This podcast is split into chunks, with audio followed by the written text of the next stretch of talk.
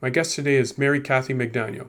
Join me as she takes us on an unparalleled voyage through the realms of darkness and light, recounting her harrowing near death experience that transformed her life forever. Her book, Misfit in Hell to Heaven Expat, offers a glimpse into the beyond that will leave you questioning the very fabric of your existence. Next on the Executor Help podcast. This is the Executor Help podcast. Learn how to settle an estate, pick an executor, and avoid family fights. For more information, go to davidedey.com. Now, here's your host, David Edey. Placed on a ventilator for lung failure in 1999, Mary Kathy McDaniel fought for her life in a drug induced coma for three weeks. Her book, Misfit in Hell to Heaven Expat, is based on a story of MK's experience before, during, and after a dark, near death experience. Her family waited in prayer, totally unaware of the horrors MK was bravely facing and miserably enduring in a seemingly eternal hell, culminating in her eventual glimpse of heaven and a chat with her deceased fiance. Kathy, sure. thank you for taking the time to have this conversation. To say that you've been places is pretty much an understatement. Thanks, David, for having me on your program. So let's start by maybe you could share a little bit with what led you to write Misfit in Hell to Heaven Expat. What was the driving force behind sharing your deeply personal experience? Uh, well, as you said in the intro, uh, and, and very, very, very late 1999, I'd been taking care of my best friend as he was going through a stem cell transplant in Seattle. And uh, what we thought was going to be just a two or three month gig turned out to be almost nine months of day and night caregiving. And so um, I had my uh, ARDS hit me. That's the acute respiratory distress syndrome, which is lung failure. And they threw me in the coma and told me I wouldn't remember a thing because they were going to give me an anesthetic that would uh, take my brain offline. And it didn't. So uh, I woke up, and uh, that was the beginning of a very wild ride. When I got back in the hospital, and my family was there, and I was totally confused as to what had happened. And they kept saying, Oh, it was the drugs. You'll forget about it. It's like a dream. It didn't go away for 10 years i had nobody to tell this story to because nobody wanted to hear it you know who wants to hear about somebody's trip to hell? And my mother said you know what'd you do kathy to deserve hell? I was like i couldn't come up with a good answer. So anyway um, i kept getting this prompting to just, just write it out. If i could just write out this what happened to me maybe it would just disappear i'd forget about it. Well that didn't happen.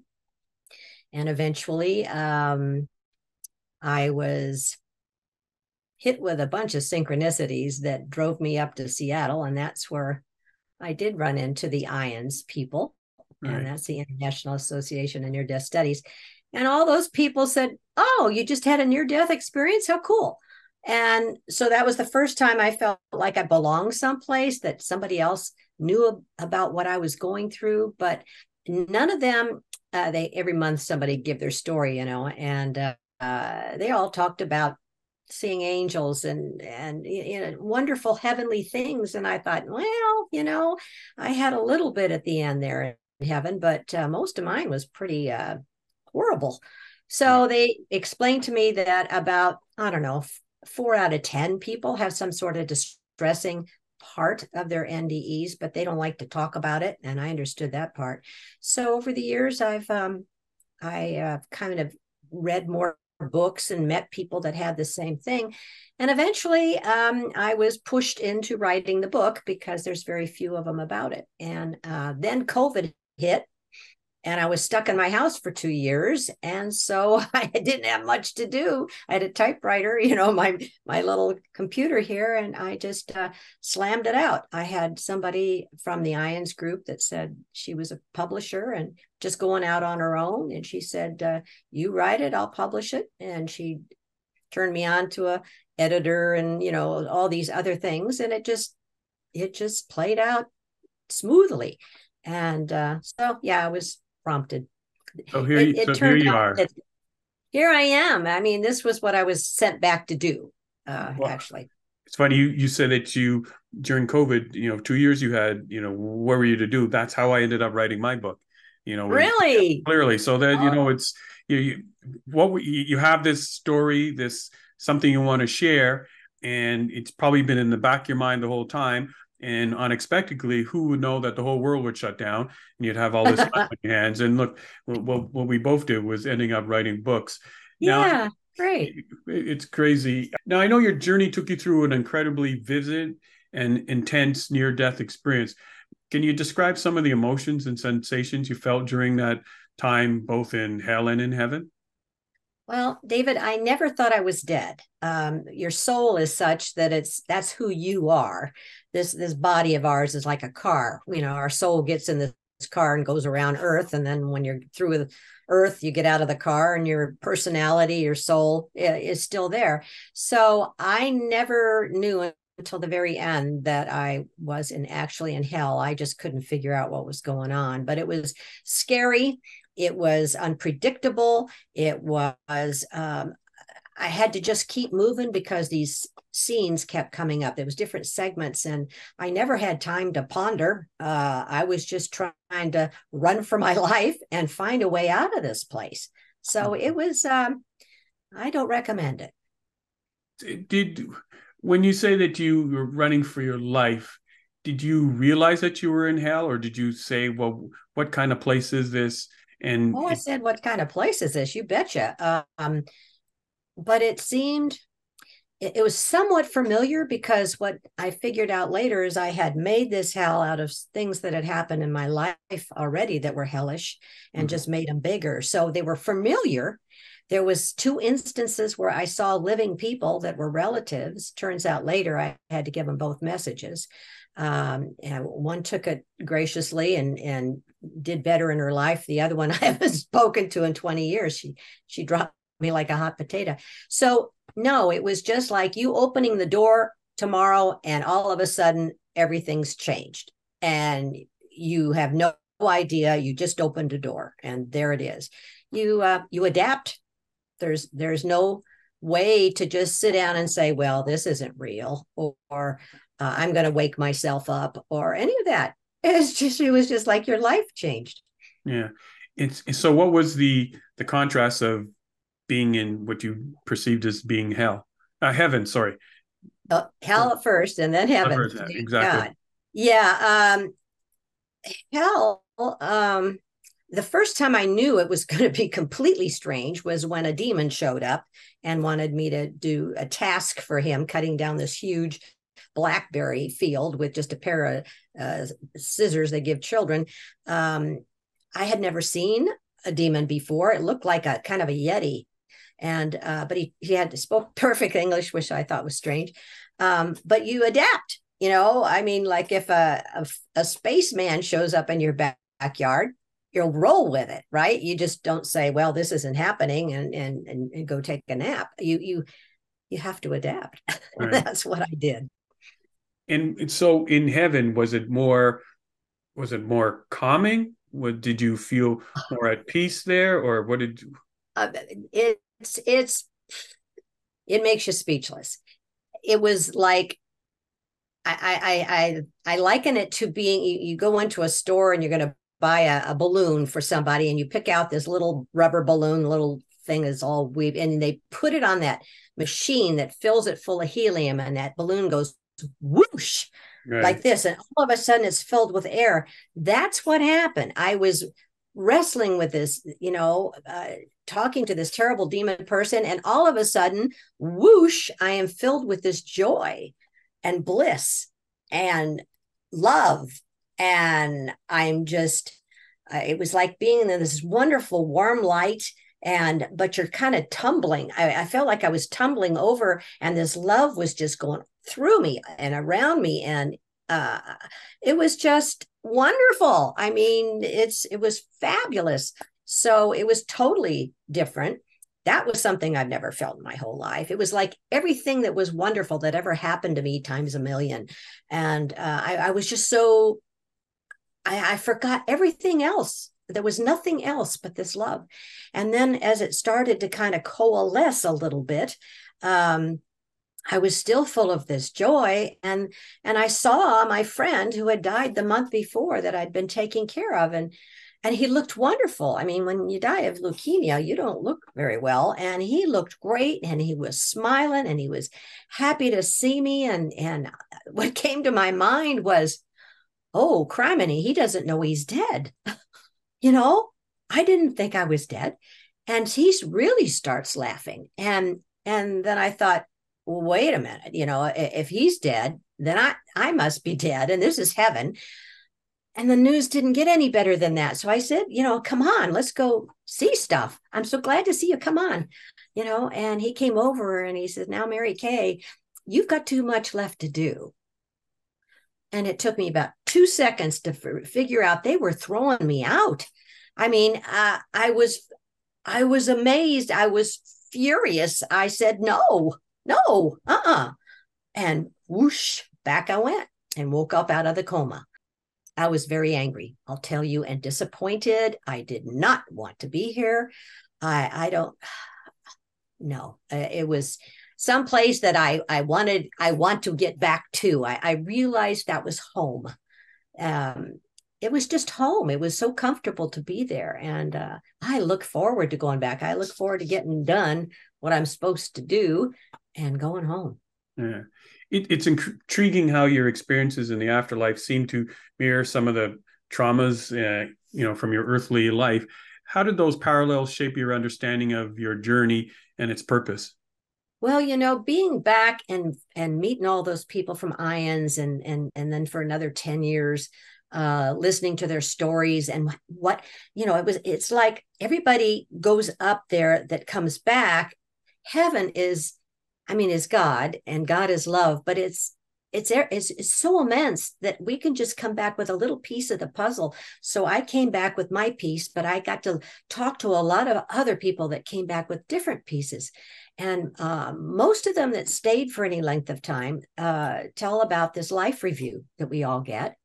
They tell us that uh, you know our souls are part of god that we start off in heaven we decide we're going to go to earth we're going to learn things we're going to uh, earth is school. And we come down here and we have our our plan for our lives and uh, it plays out. We can use our our free will to change things. We feel like we're going in a wrong direction on something. We've got our free will. It's not god being a puppeter puppeteer it, we plan our lives. So a lot of things changed for me around that. Um, I think one of the main thing was I no longer feel like a victim when something happens to me. I say, "Oh, well, I planned that. Uh, there was for a reason. There's something I'm going to learn out of it," and I and I can relax around things a lot more. Uh, I'm a lot lighter. I know everything's going to work out fine. It's all going to be good. Um, whatever's happening on this planet, it's a very dense, dark planet planet. It's never going to be perfect. This is where souls come to kind of play stuff out. Um, and and those things I didn't experience myself, but I, I believe all these other people because there's so many of them. There's millions on the planet right now that have had near death experiences, and it doesn't matter if they're in you know New Jersey or if they're in London or if they're in Australia. It's amazing how similar their stories are. So it's um, it changes you. It just changes you. Let's talk a little bit because you you know you had so many experiences. I just want to hone in a little bit on an, an encounter you had with your deceased fiance in heaven. Mm-hmm. It was heartwarming, you know, the parts that I've read so far in the book. That um, could you tell a little bit more about the conversation and, and the impact it's had on your perspective? Well, the only thing he said out loud was, "Now, Mary Kay, you've got too much left to do," and that that's huge it it left me with the knowledge that we all have things to do down here it's not just willy-nilly it's it's not it's all got purpose and that i um, when I got back, David, I mean, I had been in a coma for three weeks. I lost uh, so much weight with it. You know, they just feed you with a nasal tube, and and I I weighed 86 pounds. I couldn't move. I couldn't breathe. I couldn't move. The next day, the doctor came in to do a muscle test. I could blink and move one finger. Uh, I overheard him say to my mom, you know, uh, we don't know how much brain damage she's got. She'll probably never work again. I was 53. I had my own company. you know, she'll she'll she'll need help. And and I thought, I got too much left to do and I can't move. I was furious. I was overwhelmed with with the idea that I couldn't go home till I got all this stuff done. But God is good and I had a I've got a good plan and and I got my health back. I worked very hard to get my health back and then I, I went through all that dark night of the soul for 10 years and then I found my family up in at the IANDS meetings. It's it was it was my path that I I chose. It kept me going. Those just those few words. You've got mm-hmm. too much left to do. It it well, gave some purpose. It seems like uh, you clearly have some things still left to do because you know your friend that you were taking care of told you you know as much as you were enjoying being in heaven and then also then your your uh, your your deceased fiance saying the same thing too. So clearly they're the same purpose. guy. They're the same guy oh it's the same guy. Oh well, okay. Yeah so, yeah yeah so then it's a so clearly it stuck out that you have to you you're, you're back here for a reason. Now what do you say to people because you you know you found sort of a, community you know in uh, the i what is it? The international association of near death studies. So you found yeah. a community found people who've you know been through what you've been through. What do you say say to the skeptics saying well, no it's it's it's a lot of hogwash or you know uh, maybe in, in what you're saying and this group of other people are saying what you're saying actually didn't happen. That where you well, say you went didn't happen. What do you say to people everybody's got that? their own opinion and um, uh, the doctor told me i could remember nothing that happened and i still remember it 24 years later. Uh, that's because it happened in my soul and not in my brain or in my body. Um, if it was a dream i can't remember a dream after i wake up, much less 24 years later. It wasn't a dream. And um, there's just been too many people that have been doctors, whatever, that have already um, talked about consciousness. And um, a lot of people in our group were physicians and doctors and all that. And they came back thinking, wait a minute, how did this happen to me? I don't believe in that kind of stuff, you know? Mm-hmm. Uh, a lot of them t- started off as atheists. They're not atheists anymore, you know? So I came back to, to just tell my story and to tell people that God is all loving, all forgiving, and condemns no one. All right. If you want to go to hell, you do what I did. I was raised a Catholic. I was taught from an early age that I would not go to heaven straight away. I would go to purgatory, which was like hell, but you get out. So I believe I manifested that experience. It is not the norm. There are people that have had the same thing happen in their lives, and they tend to have segments too of things that happen to them. So I believe that that it was a manifestation, and I believe that God doesn't condemn anybody. Um, I'm here to warn people that if they're in a culture or a religion or a family that is telling you that if you don't do this, you're going to go to hell, if you don't believe that, you're going to go to hell, that's not true.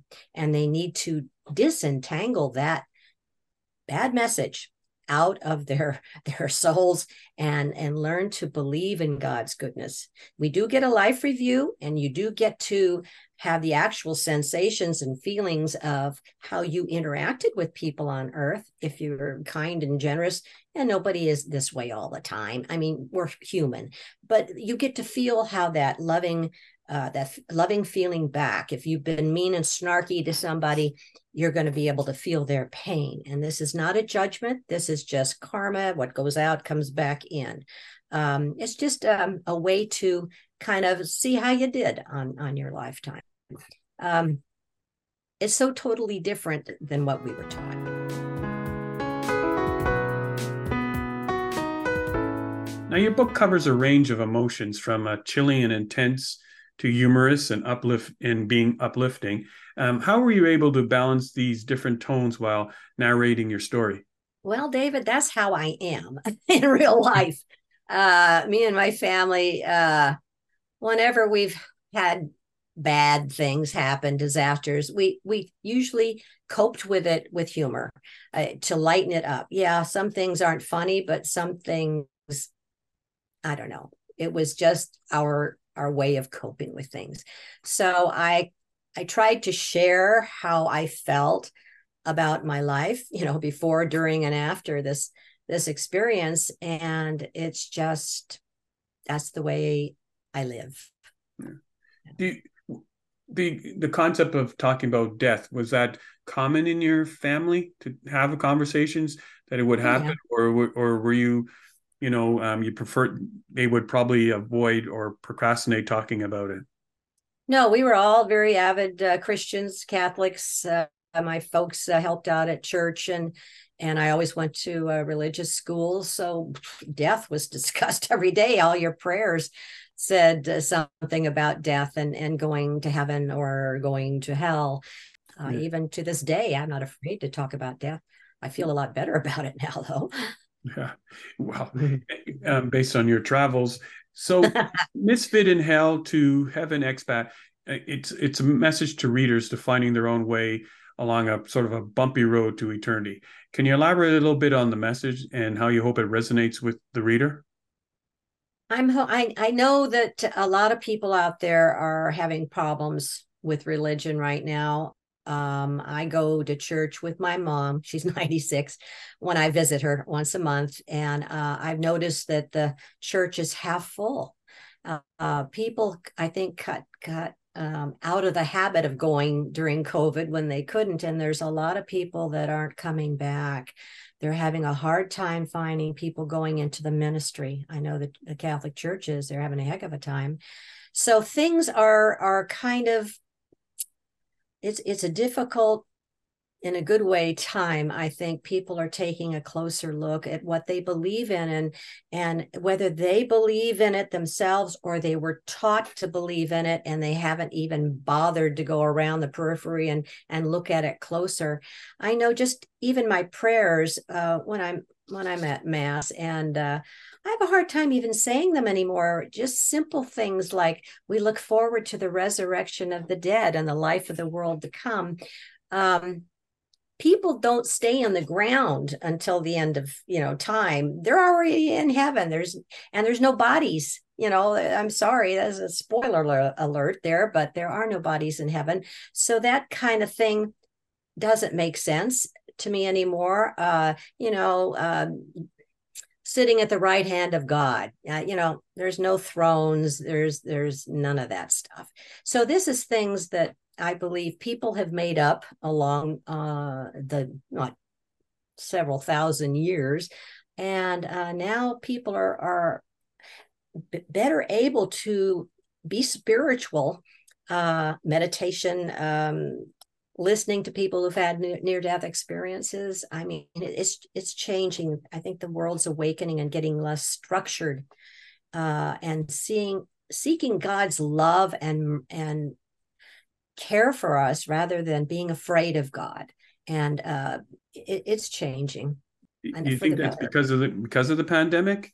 People i think people started thinking about death real seriously at the pandemic. Almost everybody lost somebody in their family. I know we lost my dad passed over but for me knowing now what i do i mean my dad and i are still talking. He's he's been you know in heaven for 3 years but we've still got the same relationship. He he you know i don't know how else to put it. He finds things for me. Uh, if my mom and I talk on the phone longer than a half an hour, he hangs up the phone. Uh, she's got dementia, and it's a little difficult to talk to her for any longer than that time because it's the same conversation over and over. Uh, he sent me an email, all right, uh, from his e- email address with a message on it. Um, I got it. Uh, it's right on my wall here.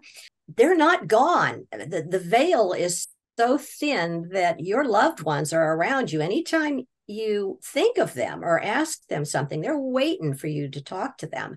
Um, I've had psychics say I've got a crowd of people around me because I I believe they're there and I welcome them in. I I start the day with them, I end the day with them. So that's been just such a bonus.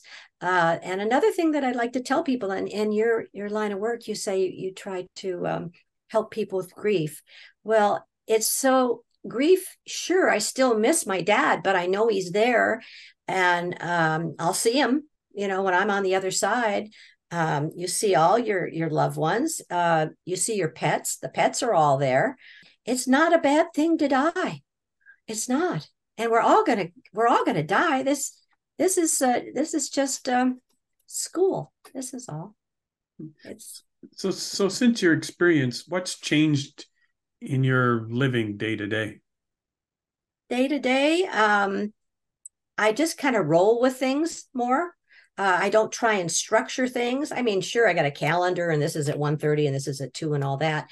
But the things go awry or wrong, I figure that's the way it was supposed to be. You know, that's there's a reason for that. And I don't get upset about it. My stress level is a lot less than it used to be. If you know you get in the car and you're going to go someplace and the car doesn't start, okay, maybe I was going to be in a car accident. So I just let I trust my my plan. I trust God. I trust my plan that uh, whatever's happening is what's supposed to be happening. You and I had trouble getting together on this call, but it's it's all okay. But it was it's only for a minute or it was a couple of minutes, but we figured it yeah. out. We didn't we didn't panic. Right. Yeah, nobody panicked. It was uh nah. So based on what you've been through and you've already said it a little bit, you're not afraid to die, to die again.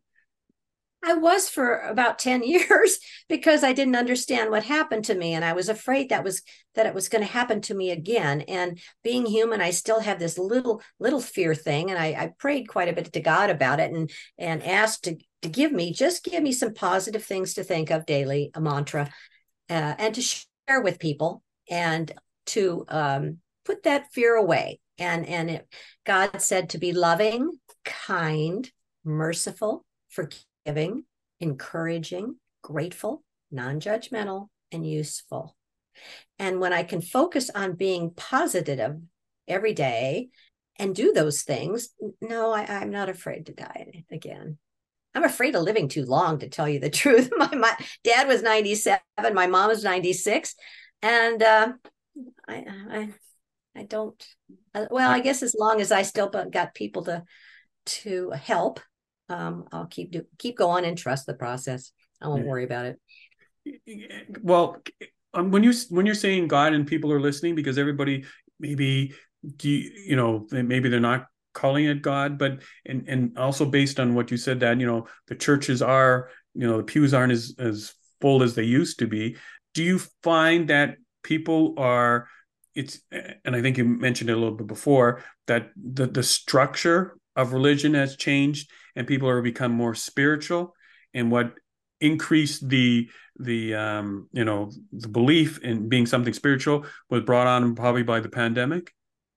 Yeah i agree with you. I agree with you that and there's there's more people that are coming out about that and the internet's you know uh, uh, made that so much um, easier for you to find support in whatever it is that you you want to people that that feel the same way you are this this uh, religious deconstruction act is huge and i've uh, i've checked into some of those uh, websites and stuff and and i think people are just trying to get away from what was crammed down their throats and into their minds and say wait a minute wait a minute i'm an adult and i want to try and figure out my relationship with god just me and god and and try and get to the to the real reality I don't want to be afraid of God. God loves me and and I I'm tired of being afraid. I'm tired of feeling guilty and and bad about myself. I mean, no, I'm not doing it anymore.